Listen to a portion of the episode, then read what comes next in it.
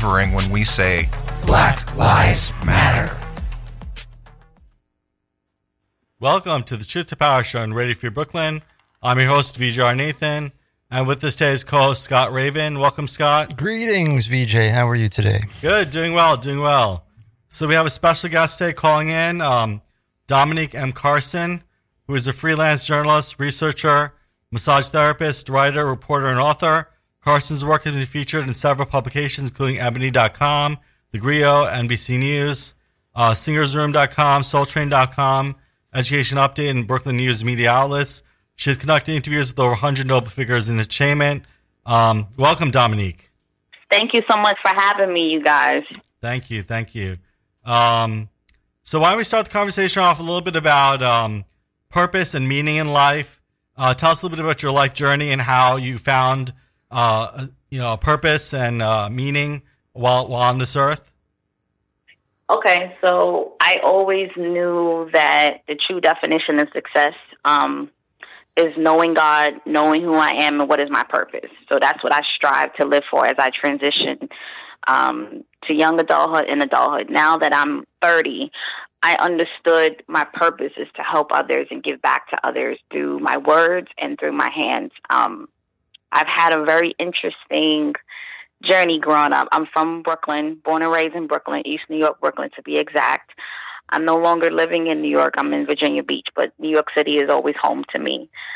I um I was deaf as a, I was deaf as a child up until 4 years of my life and then when my hearing came back, I already knew I had purpose.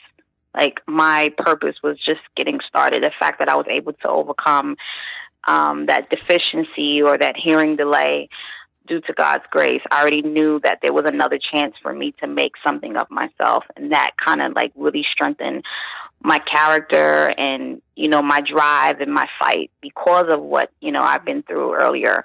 Even though I wasn't aware of that hearing deficiency, you know, I had a lot of people from my mother, my grandmother, to other extended relatives that told me that even though I was in that place, I was still very observant. I was very aware, very a happy child. So, and then writing came into my life when I was just really going through a lot of challenges in my childhood. There was some challenges and I just needed something to vent and and express myself. And writing became that form of expression. It was my therapeutic drug. Um, and I was still I was still a child, like I was still doing childhood things, but writing just gave me an opportunity to voice my opinion, voice my concerns, and it was something that I was controlled that I had control versus mm-hmm. being a kid. You know, you have to do what people are telling you to do, your parents tell you to do. But writing, it just kind of gave me that freedom to be free and to be fluid and to be open. Great, yeah, totally can can relate then, to that and, and, then everything. massage came, and then massage came later. Yeah. Um, as a teenager. Yeah, I'd like to explore the writing a little bit. Yeah, the we'll start with the themes. Yeah, writing. we'll start with the writing and the themes of the writing and what ideas come up, what um, particular uh, obsessions you have as a writer. Okay, so writing started, I was eight years old. The first piece of writing I did, I wrote a letter to my mother.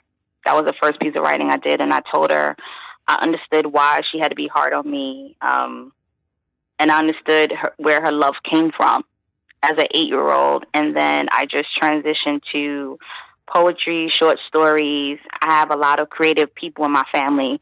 My uncle Ricky, um, who's like the creative innovator in our family, encouraged me to pursue writing. And then his daughters, my cousins Yanni and Fatima, they're already writers as well. And they were, you know, they were the cousins that really challenged my my creativity as a writer. Different people I should look into. I looked into Alice Walker, Sonia Sanchez, Maya Angelou, who was my favorite poet of all time. I also looked into a lot of children's books, Judy Blume, um, V.C. Andrews, especially for young adults.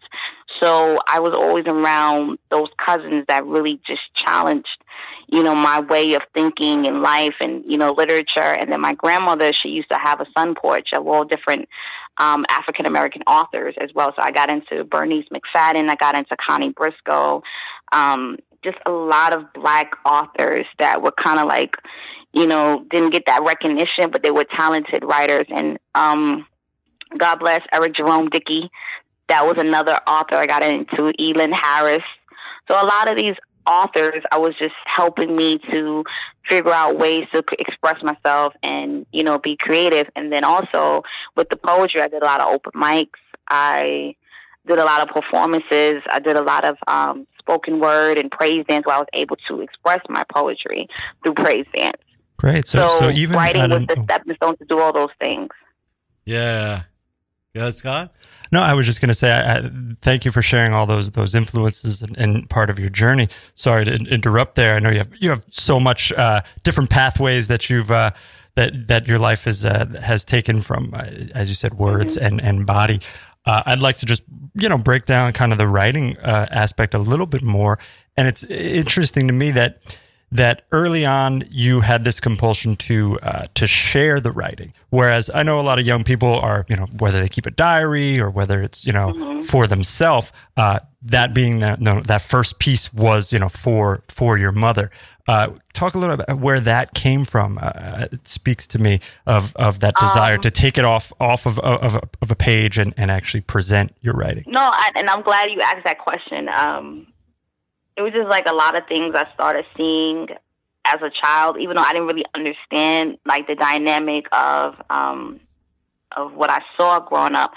I was very close to my sister's dad growing up because my biological father was murdered. He was um, murdered very young. So my sister's dad came into my life since I was nine months old. Mm.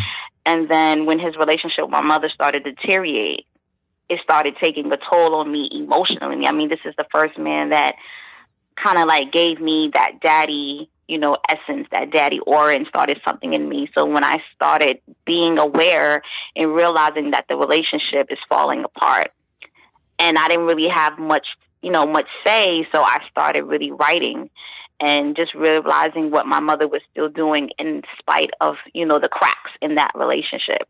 And that's how that letter to her got started. Mm-hmm.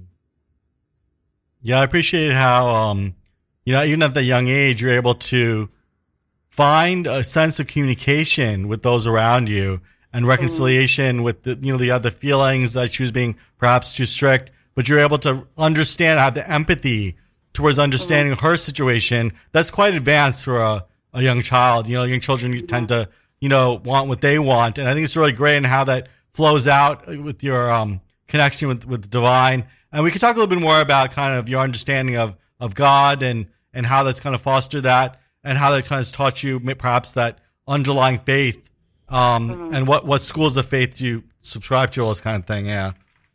Okay so i started really going to church early as a kid but it was the book that it was it's my favorite children's book of all time. It's called emma and mommy talk to god.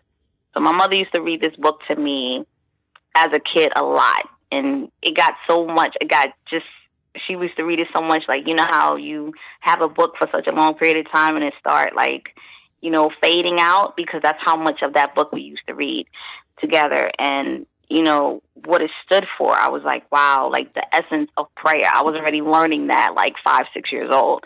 And then my grandfather used to take me to church as well. So i understood what God can do in your life. And like I said earlier, after overcoming that hearing deficiency from six months to the first four years of my life, I'm like, okay, this is what this all being, this all knowing, you know, being in my life can change so much in the most gratifying way.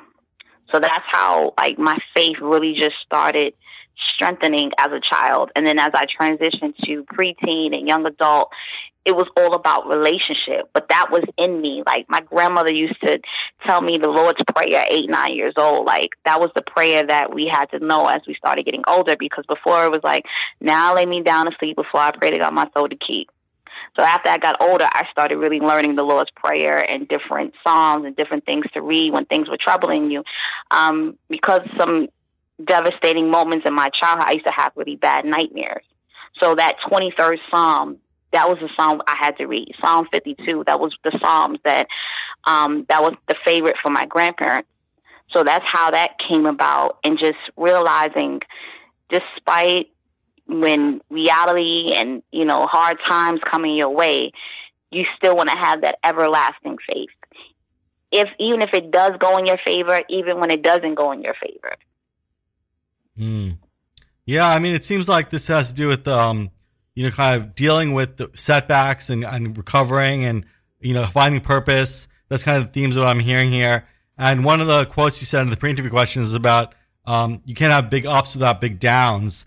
And I'd love mm-hmm. to hear more about that and about how this uh, quote from I believe it you say from Jennifer Jennifer Lopez uh, mm-hmm. in the episode Behind the Music. So tell us a little bit about how you know kind of that quote has inspired you or under, your understanding of you know dealing with setbacks and how we can all cope with setbacks uh, and find new purpose and kind of use them as like a propelling force to push us forward even more.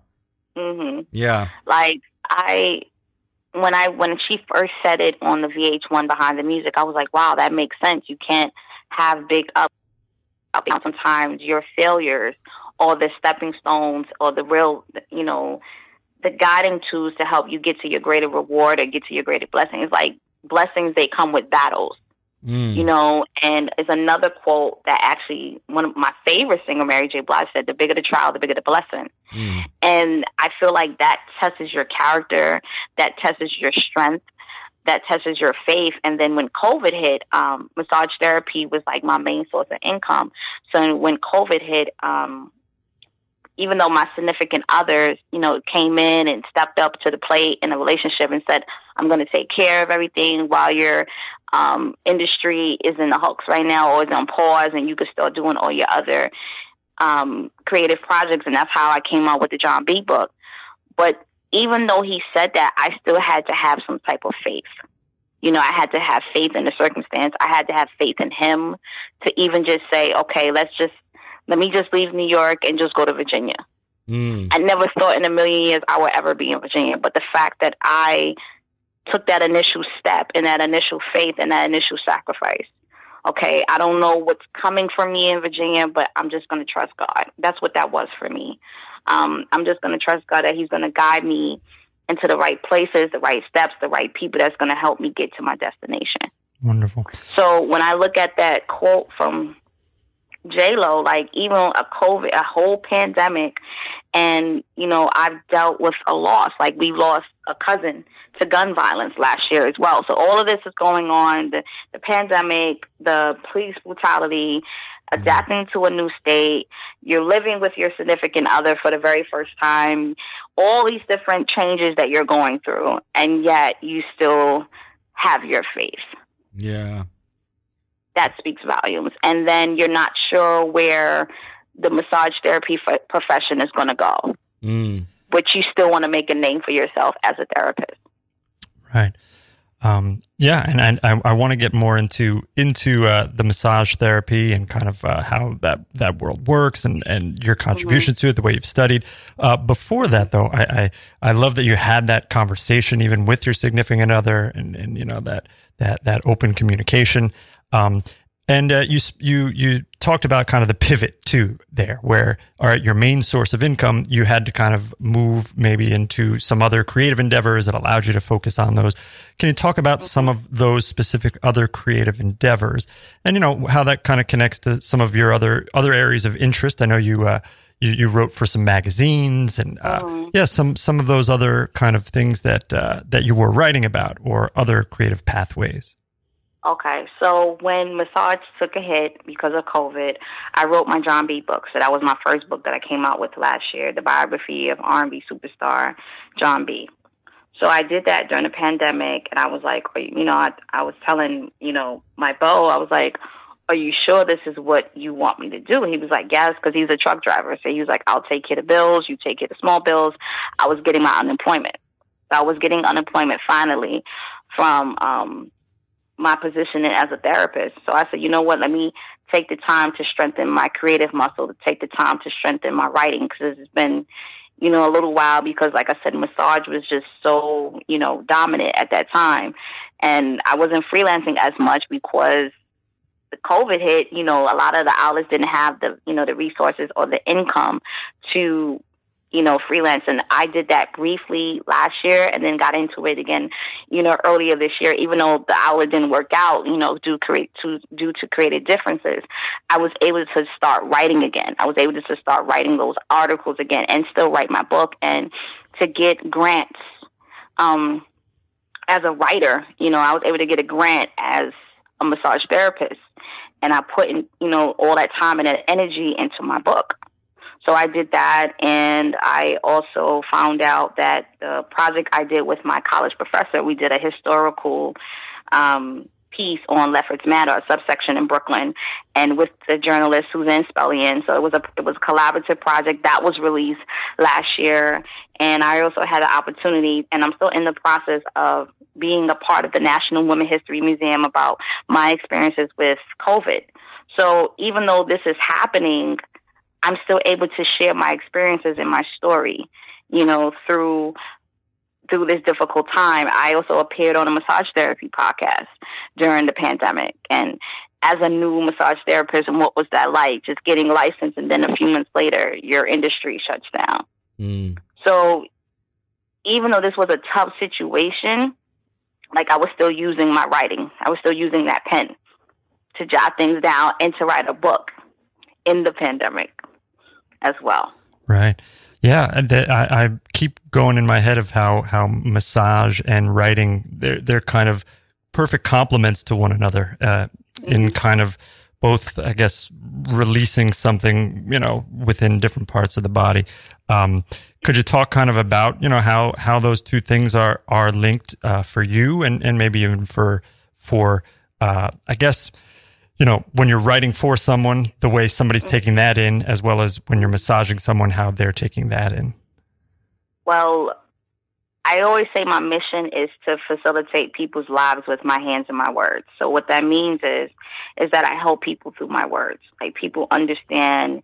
Um, it's like I always said that journalists were always authors to the world. Whether we're informing you, whether we're instructing you, whether we're entertaining you, we're giving you something you know, something to think about, something to understand, something to comprehend. And it's similar with massage therapy, you know, with the, the technique, the treatment that we're giving you. We're giving you a plan that's going to alleviate, you know, the psychological effects that, you, that, that comes with the massage, the physical side of it.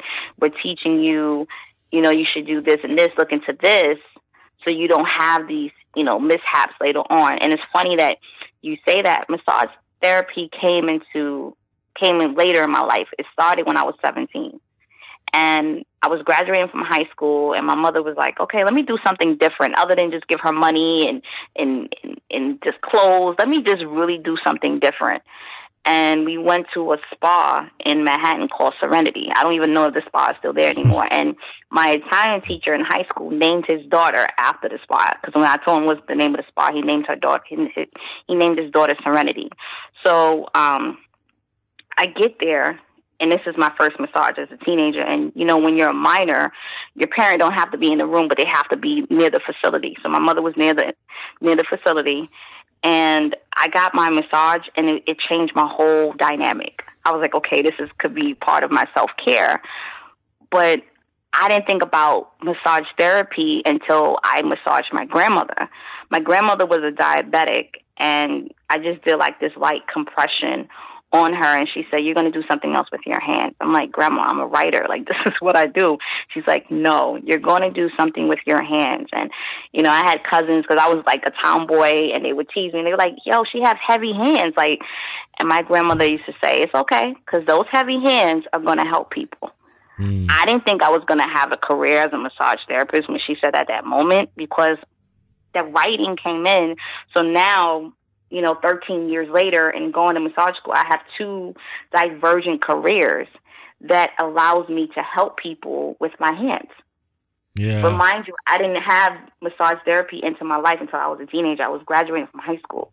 I was not thinking about the significance of my hands and you know even when my grandmother first said it to me i was like okay and then i but i kept it in the back of my mind because with my grandmother's wisdom she was always right nine times out of ten she was always right and it's unfortunate that she didn't get the chance to see me get my license. But she was the one that kind of like put that in my ear. It was like, okay, you're going to do something else. You're going to have another career.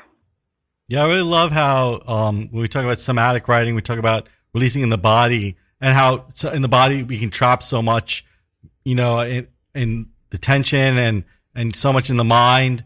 And you, as you were mm-hmm. saying, when you had that first experience of massage, it's like it released that energy, had that creative flow, that luminous body to be able to mm-hmm. really um, flow properly. So then you're able to see things more clearly. I think in the body, Yeah. the somatic body, um, hmm you know, we're able to get in touch with different aspects of our psyche, different aspects of our mind. Yeah. Yes.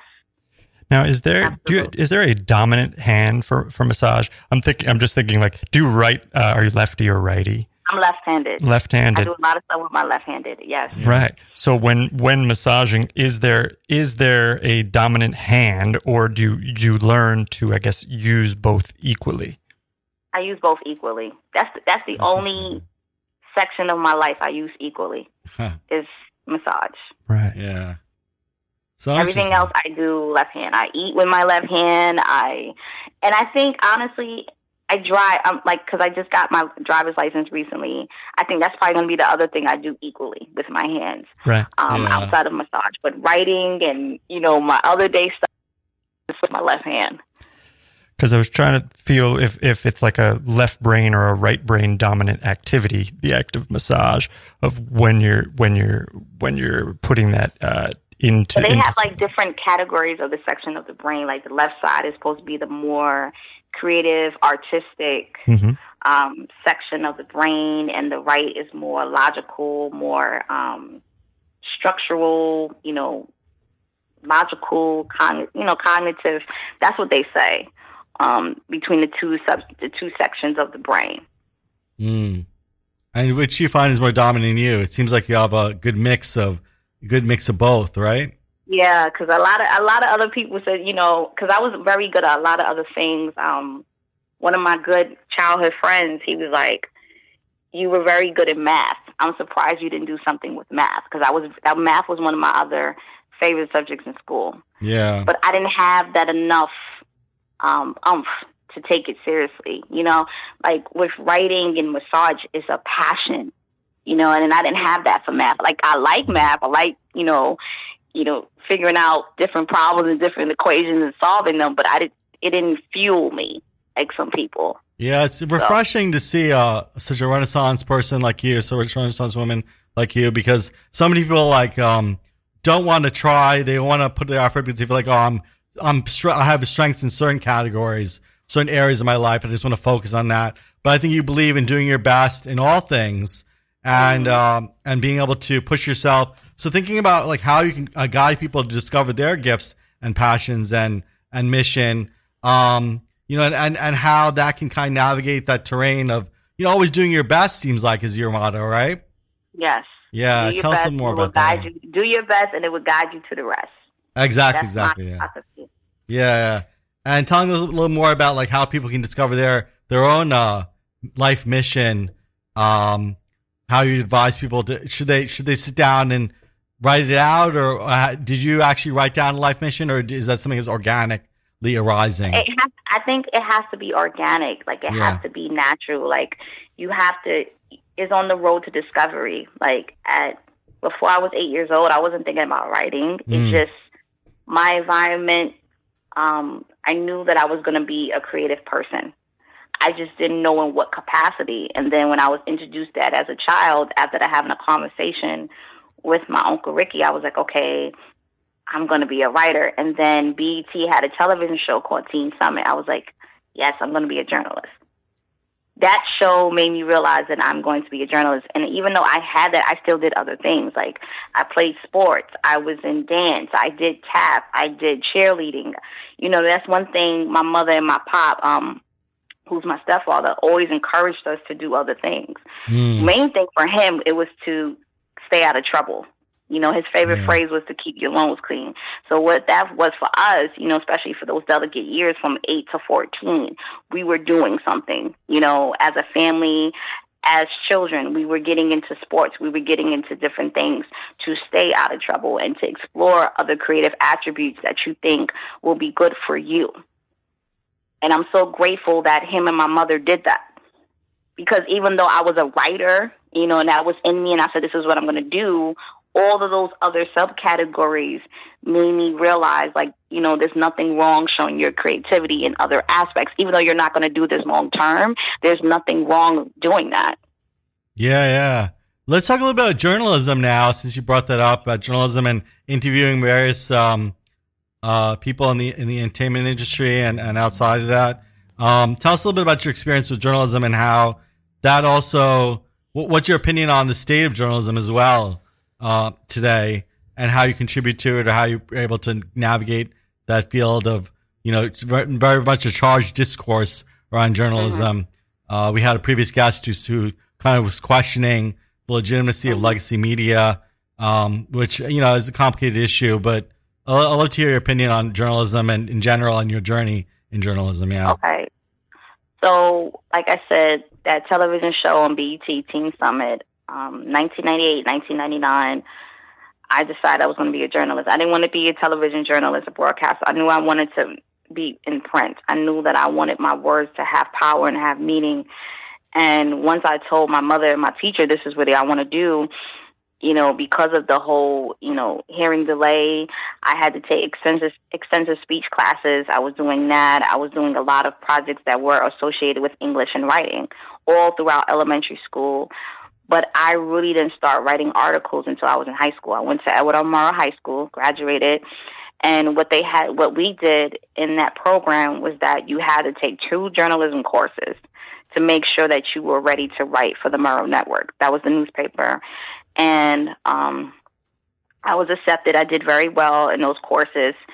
And as soon as I got into that, I was able to write about a lot of different, you know, topics. We wrote about HIV and AIDS. We wrote about sexuality. We wrote about, you know, students coming out. We wrote about graduation rates. We wrote about college now. It was like, because of the editor in chief I had, um, She's very popular. She's an Emmy winning journalist now.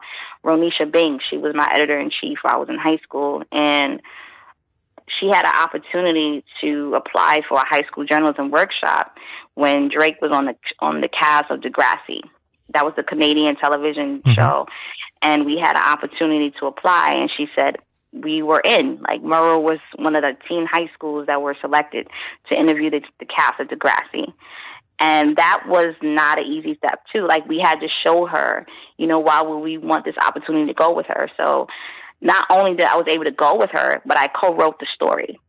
So Drake was my first teen, my first celebrity interview as a teenager. And that was massive for me. I was like, wow, like I'm interviewing uh, a celebrity. You know, when he was just getting into the industry and he was still rapping. And throughout college, I wrote different articles. I got into the freelancing. At first, it was just an extra credit project when I was in college because I wanted some extra points in my courses. But then I really started understanding the significance of freelancing and with all the celebrities I interviewed, it was honestly like right place, right time, and networking, and you know having that lasting impression because you don't get a second chance to make a first impression. So I always kept that in mind and researching the outlets that I'm interested in.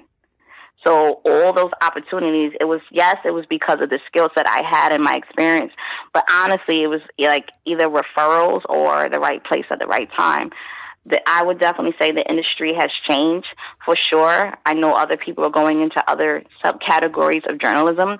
If they're not in the field anymore, they're going into um, communications associate. They're doing marketing. They're doing digital marketing, social media. Because of the digital landscape in the field versus 15 years ago, we were still having those reporters, you know, going out and covering stories and I was able, I'm glad I was able to have that aspect of it as well because to me, once you know how to once you once you're a journalist, you know how to write an article regardless. And in any different realm of writing and media, you're always going to need a writer. You're always going to need a strong writer in any different medium of journalism. And that's all, all the fellowships and the projects I've done. It made me realize whether you're copy editing, whether you're researching, you still need a writer. You need a strong writer at that. So what I'm currently doing right now is I'm waiting on to see if I was accepted to the um, Woodrow Wilson Higher Education Media Fellowship, and I'm just elated throughout my college years and graduate years that I I explored other mediums and other different beats of journalism, and I was able to utilize my journalistic skills in nonprofit and higher education as well. So that gave me a whole different spectrum on how to write when you're working for higher education and working in the communications and marketing department as well. So my journalism journey has been very abstract. And at first, it used to frustrate me because I thought I was going to be that traditional um, Carrie from Sex and the City and have a column. That was my mind at 22 years old when I graduated from undergrad. But then by the time I finished my master's and just really going through the process of a freelancer, I was like, okay, God must have had another plan for me because now I'm merging two of my fields that I love, and that's massage and journalism and writing and whatever else comes with that. You know, I welcome it, I embrace it. Yeah. Yeah, I'd like to talk then a little bit about how you've merged those two. Uh, during, I guess, a massage, is there an interview process of who you're going to massage, uh, getting to know, you know, what might be tense within them as a pathway to help release some some of that uh, that tension. Is there words exchanged, I guess, or or is it or is it more of each body would be I have a prescribed method with which we'll do that to the body. Got you. Okay, so as you already know, I did my massage schooling in New York, so I had a thousand. I had to do a thousand hours to graduate. So you complete the program, you get your degree, and then you get your licensing exam. So I I took my exams for New York State and out of state. So I passed those on the first try. You know, thank God because they're not easy to take and they're not easy to pass. And especially for New York, if you fail it, they make you wait six months to take it again. So after you go through that process, and you start applying for jobs. You have the companies that are interested in you. They already know you're a new graduate. Um, they want to know what are the things that you've studied during massage school. So if they like you, the in-person interview, they do the practicum. So the practicum, you're massaging a person from 30 to 60 minutes. And the two times that I got, actually, the three times I got hired, there was only one time I did not do a practicum. I was shocked. But the other two I had to, and basically they just want to get a feel of your hands. They want to get a feel of how you're paying attention closely to the body because everybody's body is different. Um, what are the techniques? What are the strokes that you're doing to make sure that this person comes out a little bit more ease than when they first started? Yeah, the body has a story, and I think that you know mm-hmm. we're able to key in on it, and you know I think that I think you can speak. You're speaking to the idea that um, when we're responsive to what the story the body's telling, we can we can definitely uh, respond to that and, and, help with our with our hands, um, with your hands in, in this instance.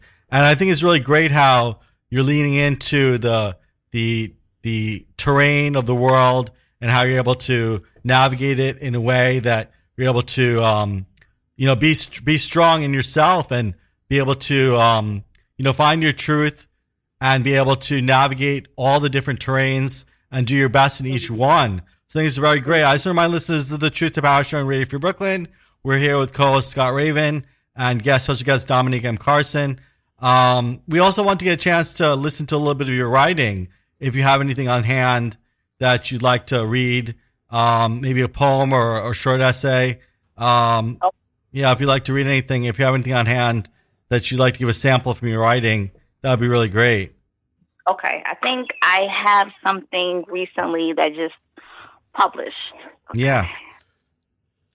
Um. So one of the outlets I write for is a lifestyle magazine called Spotlight on Recovery.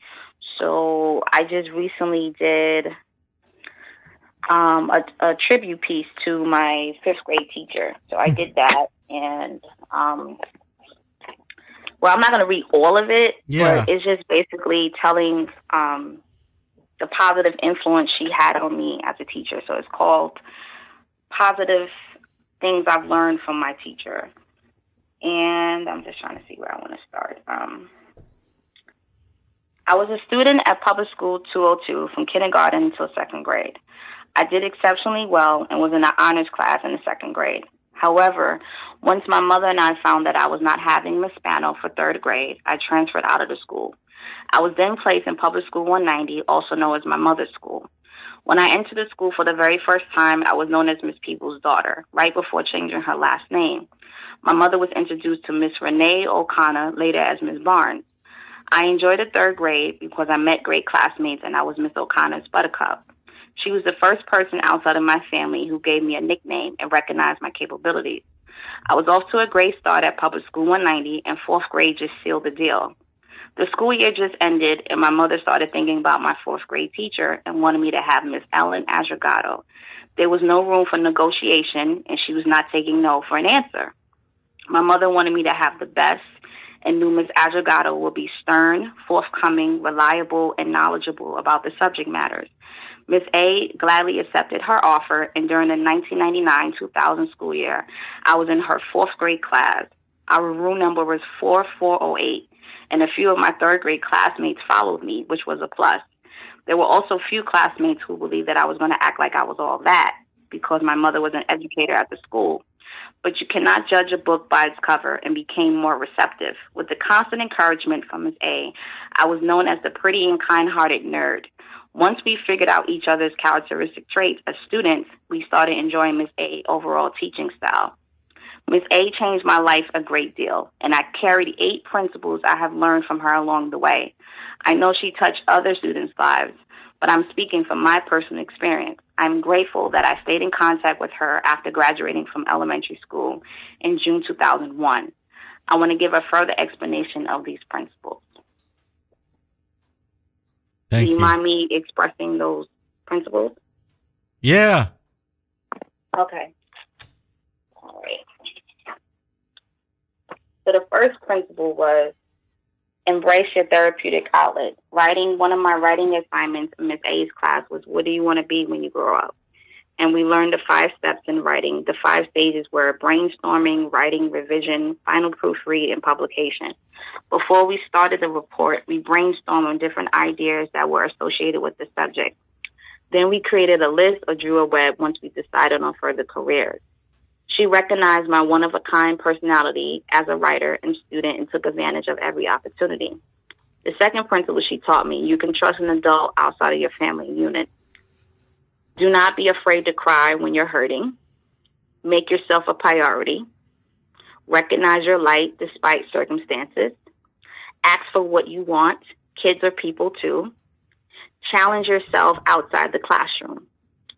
Always keep your imagination alive. Over the years, I needed to have an active imagination, even when I was not at school. My dreams were prevalent in my writing, and it's crucial for your mental health. With a striking imagination, you will have a better picture of your future. So these are just snippets of the recent um, public uh, article I did. Yeah, Wow. great, Yeah, love those principles too. I mean, quite advanced for for a fifth grader, where I think most adults would need to hear that uh, just the same. Um, Mhm. and now, what what did do you remember what you did put down as what you wanted to be when you were in fifth grade? I was a journalist. I wanted to be a journalist. I. I had her. I had her in fourth and fifth grade, Mhm. and when I was in the fourth grade, I wanted to be a journalist. Mm. Yeah, it's really great. And I think that uh, you're talking about the active imagination, how from the imagination comes this whole path. And you being able to, like, you visualize and imagine who we want to be, what we want to be, and, and actualize that. And also being open to the to different terrain and, and having that, um, that essential identity uh, vision. I think I think what what what's different here in this interview, as opposed to many other people, is we usually tend to think in terms of identity, but um, you think in terms of like um, you know having a solid sense of self so that you can navigate that field and be open to any any potential like being the journeyman, you know, the journey person, and then being able to like go through the field and and have your light that you're able to shine any in any situation and be the best you can be at that situation. Yeah. hmm Yeah, rather than having a fixed identity like I'm a journalist and that's all I do. You know, that you have so many different things that you can do and so many Yeah. capacity of so many different things that you have the have the heart centered that you're heart centered really, you know? Yes. Yeah. And I'd, I'd like to bring, talk a little bit about um, the therapeutic aspect of you know you you giving um, uh, gifts to to others. Uh, maybe some other kind of routines or uh, practices for your own for your own uh, mental health and therapy? Uh, you're, I you're love, mis- I love when people ask therapists that question. right. Yeah. I mean, you're It because is. you're giving and you're valid- giving and you're a valid giving. So, question. hmm It's a valid question because I think sometimes as as therapists we get caught up on taking care of others right. and not taking care of ourselves. So I would say for me, um, rest is so important. Just not necessarily sleeping, but just resting, taking a few minutes for yourself. You know, especially when you're massaging a number of different bodies a day, a week. You know, sometimes those energies and those spirits can drain. It can be emotionally draining. So I would say that that's why for me, you know, with my faith and in my practice, prayer is important to me as well. Um, just doing the things that's going to allow me to have a vibrant spirit, you know, as well. Because I realize one thing I've always told myself once I became a therapist, whatever is going on in my personal life, good or bad, I do not bring it into the treatment room. Mm. I do not. That is a that is a that is a vow that I said once I became a therapist. Whatever personal issues, good or bad, I don't bring it into my room. I don't. Because my energy could be transferring to that ther- to that client and that client is not getting a fair share of what I can do as a therapist. Yeah. So that's more important to me is making sure that I'm make I'm maintaining that code of ethics and that code of standards and making sure whatever personal setbacks I'm dealing with outside of massage, it don't come into the room. How about on the flip So- side of that, though? What, do what about what the other person is bringing into the room? Are they vo- are they well. voicing it, or are are they free to share it verbally, or are yeah, you? free to share. Like we've we've had clients that vent about everything. Mhm. Like I literally, you're literally gonna have clients that just want to be touched. They want to be appreciated. They want to be heard. right. we've had clients that share their personal problems and you know I, I make a joke to my coworkers. I say I'm not a psychotherapist. I don't deal with in your head. I just deal with in your body. But this is the psychological effects of massage. You're facilitating a sense of emotional release and restoring that well-being. And then there's just some clients that don't want to talk. They just want, you know, they just want the treatment. I'm one of those persons. When I get a massage, I I don't want conversation, very little conversation. But then you have the people, you know, that ask you, you know, just different things. As long as it doesn't violate Boundaries. the code of ethics, Yeah. I don't have a problem with it. Mhm. You know, and then you, unfortunately, you have those that are very, you know, simple-minded when they ask you about the, the, um, the happy endings. And Right. I've Yeah. had to shut a session down for that. Yeah. What about Yeah. uh, like crying or, or releasing emotion? Is that is that yes, something that I've happens? Yeah. that. Yes. Yeah. When I first when I first started as a therapist, there was a woman that was just full of anxiety because she never had a massage. Mm, It was just too intimate. It was too personal. mm, Just giving her a sense of comfortability and understanding that touch is such an innate desire that people have. So that's why people are very wary of who touch them. And, you know, once I just did like this compression and just encourage her in my energy, just encouraging her to like she's going to be okay. And then giving her the essential oil just to breathe and relax. Because she was shaking in the session. And maybe within 15, 20 minutes, the shaking stopped. mm. And I Yeah. just checked in with her. I said, Are you okay? Are you comfortable?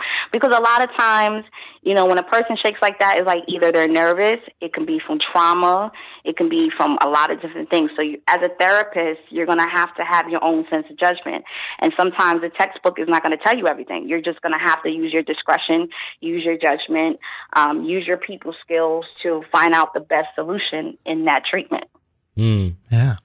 And and to talk a little more, I guess, about the the boundaries going in, um, is that uh, relayed to to somebody in like a written document, or is it said at the Mhm. at the start? Just just so you know, both you and and they can feel the most comfortable. Okay. So for me, I don't take anybody in the massage room unless they do a written consent. You have to tell me your history, your medical history, allergies, except all of that. I have to have a written documentation before I take you into the room. That's just the law of massage. Then when I'm in the room with you, I do a I do a verbal consent as well because Mm. things could change from when you first did the intake form. So it's good to have a, a, written consent, a verbal consent, and then you just tell them, I'll be checking in with you throughout the session, making sure they feel comfortable, making sure they feel comfortable with the pressure. And they and you know, and that's one thing I loved about my massage school. They teach you different ways on how to word it so that person can feel comfortable and they don't feel strided in in the session. So, but you need that written documentation yeah. before you go in that room. It's just by law. Very important. Yeah. Now, I, I, I, keep oscillating back between is massage uh, more of an art or, or a science? And uh, maybe speak a little bit to aspects of, of both. Uh, what are some maybe of the artistic side of massage and, and the more, okay, got to hit this muscle, that muscle, this muscle, that mm-hmm. muscle? Mm-hmm. It is a science. Okay. That's why it's called a healing art profession because it's an art, but it is a science, meaning that you do not have to know your anatomy, you do have to know your myology, you do have to know your nerves, you have to know how different muscles are interconnected. Yeah. You have to be prepared for those questions, especially if you're going to, you know, massage a lot of people that do a lot of manual labor activities. And it's a constant art that you have to study even though you mm-hmm. graduated and you have your license, it's something that you are studying and sharpening your thinking and your knowledge because massage is an ever growing profession. So even though I've been licensed now for almost three years, I still study. You know, there's, I'm never too shy to say I'm eager to grow. So that's why it's a science and art. It is an art for me as well because you put in your own originality. You're putting your own style to it. Like when your hands are on that client, is your aura going into that client. That's why it's mm. an art. So it's like two therapists can do the same routine, but it can have a different effect. Yeah. On that client. That brings up. So that's uh, why it's art. Yeah, when you bring up aura, it brings up like acupuncture and these kinds of. Do you, do you believe? What do you? What is your opinion on um, these kinds of related arts like uh, auras and and acupuncture and these kinds of things where they talk about the luminous body or the energetic body? Do you believe? It what is. do you believe in that? Yeah. Yes, I believe in that. Energies is yeah. acupuncture is a whole different realm. It's a whole different yeah. study. It takes you know more years. Yeah. But it's all connected. Is is all? It's what they call it complementary alternative medicine. Mm. So acupuncture, massage, yoga, Reiki. That's all yeah. complementary forms of medicine, and we've learned also as therapists is a modality called shiatsu, and they have these different points that help people with exhaustion, that help people with headaches, that help people with digestion. And you can bring all of those elements to massage. Like, once again, it depends on the therapist. It depends on how passionate they are in the field because after a while, if you're not studying, you're not, you know, sharpening your thinking, you start just doing the same stuff over and over again. And that's how you get, you know, stifled. And that's not what I want to be as a therapist. yeah. All. So like I already I already recognized my maturity from when I first started, you know, before I was in school, when I was in school and now. And I know I'm just going to keep elevating and growing from that point. And how about culturally? Is there uh, is there a big difference between, I guess, uh, like a Swedish and a and a Thai massage? Uh, yes, absolutely. Can you delineate a maybe a little bit? There's a huge difference. So Swedish is um, a modality every therapist has to know. That's what they teach you in school. They basically you're learning how to perform a massage, which strokes do what. It's like the relaxation modality. So every therapist learns that. As time go on, and you know, a part of you know your massage therapy journey, you have to do your continuing education classes to keep your license. So thankfully, because of where I'm from in New York, and I did that, I had more training as a student. So I got into oncology massage. I got into prenatal. I did hot stone. I did sports. All of that when I was in massage school. So I had all of that under my belt before I mm-hmm. even got my license. And then once I got my license, I just strengthened my skills even more. So you have other modalities. You have deep tissue, you have prenatal, you have oncology, you have hot stones, you have salt stones, you have cupping, all these different um, modalities, and yet you could and yet you're still utilizing what you learned in the introductory of Swedish massage, but there's different forms, there's different um, guidelines that you have to follow for each modality. But mm. Swedish massage is the introduction to massage. Is, is that where massage originated or, or the earliest history behind it? I'm not even sure. Like um, well, massage has been around. It's been ancient. It goes back to Greece. It goes back to Egypt. But mm. there's um, a Swedish man. Um, I can't pronounce his name. Per Perling. That's the person that introduced massage. Mm. Um, Johann he introduced the massage strokes. You have J. Harvey Kellogg, like Kellogg the cereal, mm-hmm. allowed us to have a have it as a profession. Mm. He popularized the profession. Yeah, amazing, amazing. Yeah, it's amazing to go into like how the modern uh, manifestation of massage in the sense of like the schools of massage, you know, people can can explore how that is different from just the act of massage, you know, as far as like the ancient cultures may have understood that the, that the body, because a lot of times in ancient cultures, they were looking at the energetic body, the mind, is, uh, body as consciousness, but rather than, you know, and then they started to explore uh, later in time, later in time, they started to explore how muscles and, and how anatomy and these kinds of things are more than scientific community that were, you know, kind of mm-hmm. explored. And then you have the, the institution of these institutions creating licenses and, and, you know, creating the practices that civic standardizing it, if you will, into a, a, a profession. that makes sense. Okay, yeah. let me let me just hear the question one more time. So basically, I was just saying, I was commenting on how, um, you know, we have the the evolution of just like the the body uh, mm-hmm. schools, the school different schools, as you're saying, it emerged in different countries, and mm-hmm. um, so the question is basically is just like you know, like um, you you were mentioning a few people that uh, just to clarify, the people you mentioned were the ones that were in charge of creating the schools around uh, the licensing and all that. You know, is that what you were mm-hmm. talking about? Yeah. Like I was just mentioning, the people that I mentioned um, started figuring out the origins of massage. Like I said, massage is it goes back to you know, Greece and Egypt and Africa and even Latin and massage, like masa.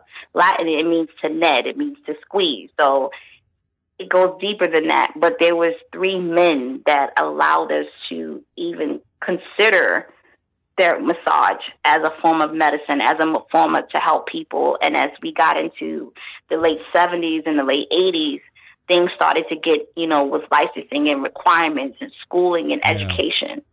Yeah, exactly what I was getting into. Found. Yeah. Yeah, exactly what I was trying to get into, tease out.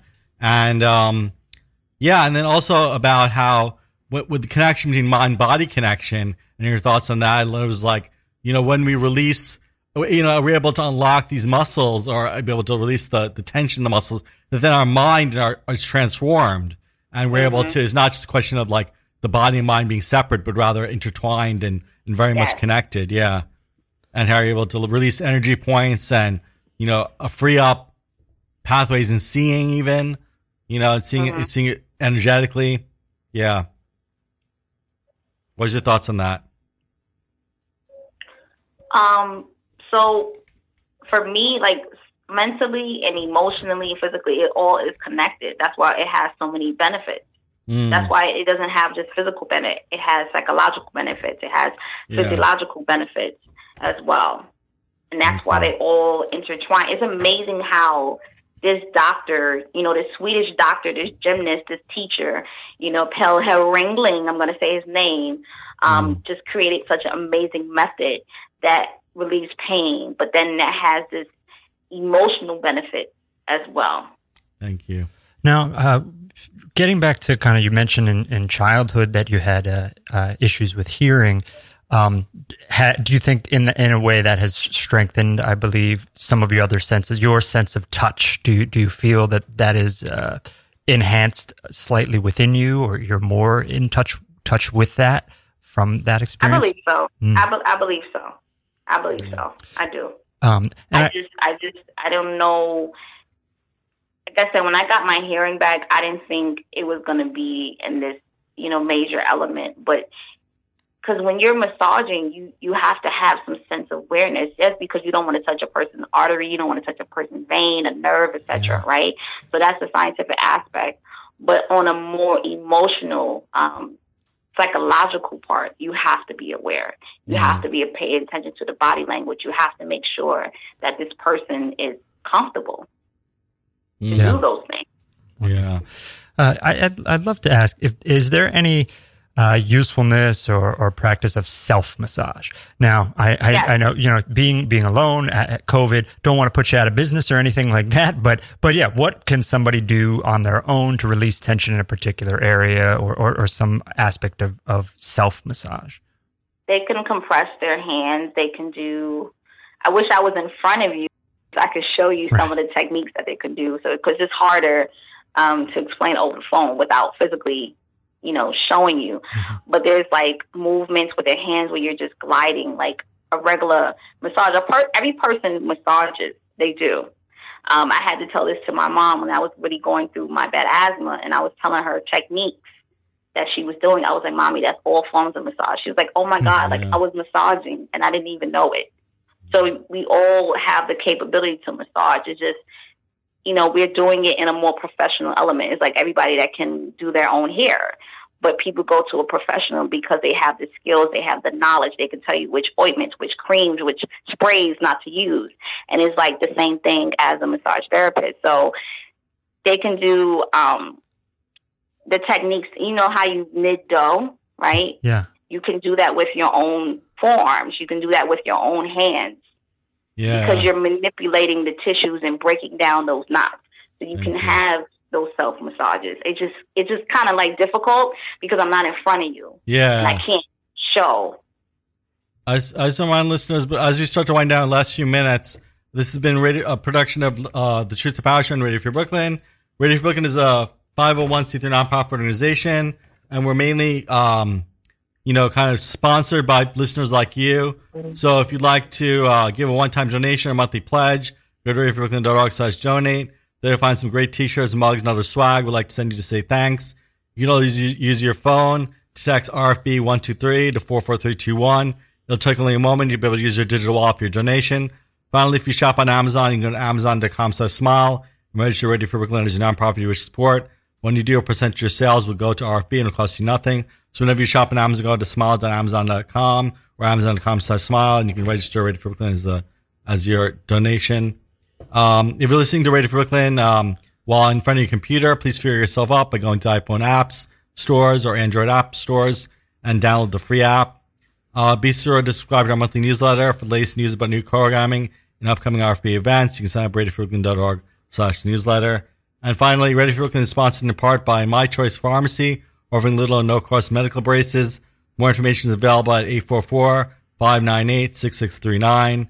Um, so we have about a minute left. So if any final thoughts or places that people can follow your adventures, if you're on IG or if you're on any other uh, social media, Okay, so my LinkedIn is Dominique M. Carson. My Instagram is Dom Carson90.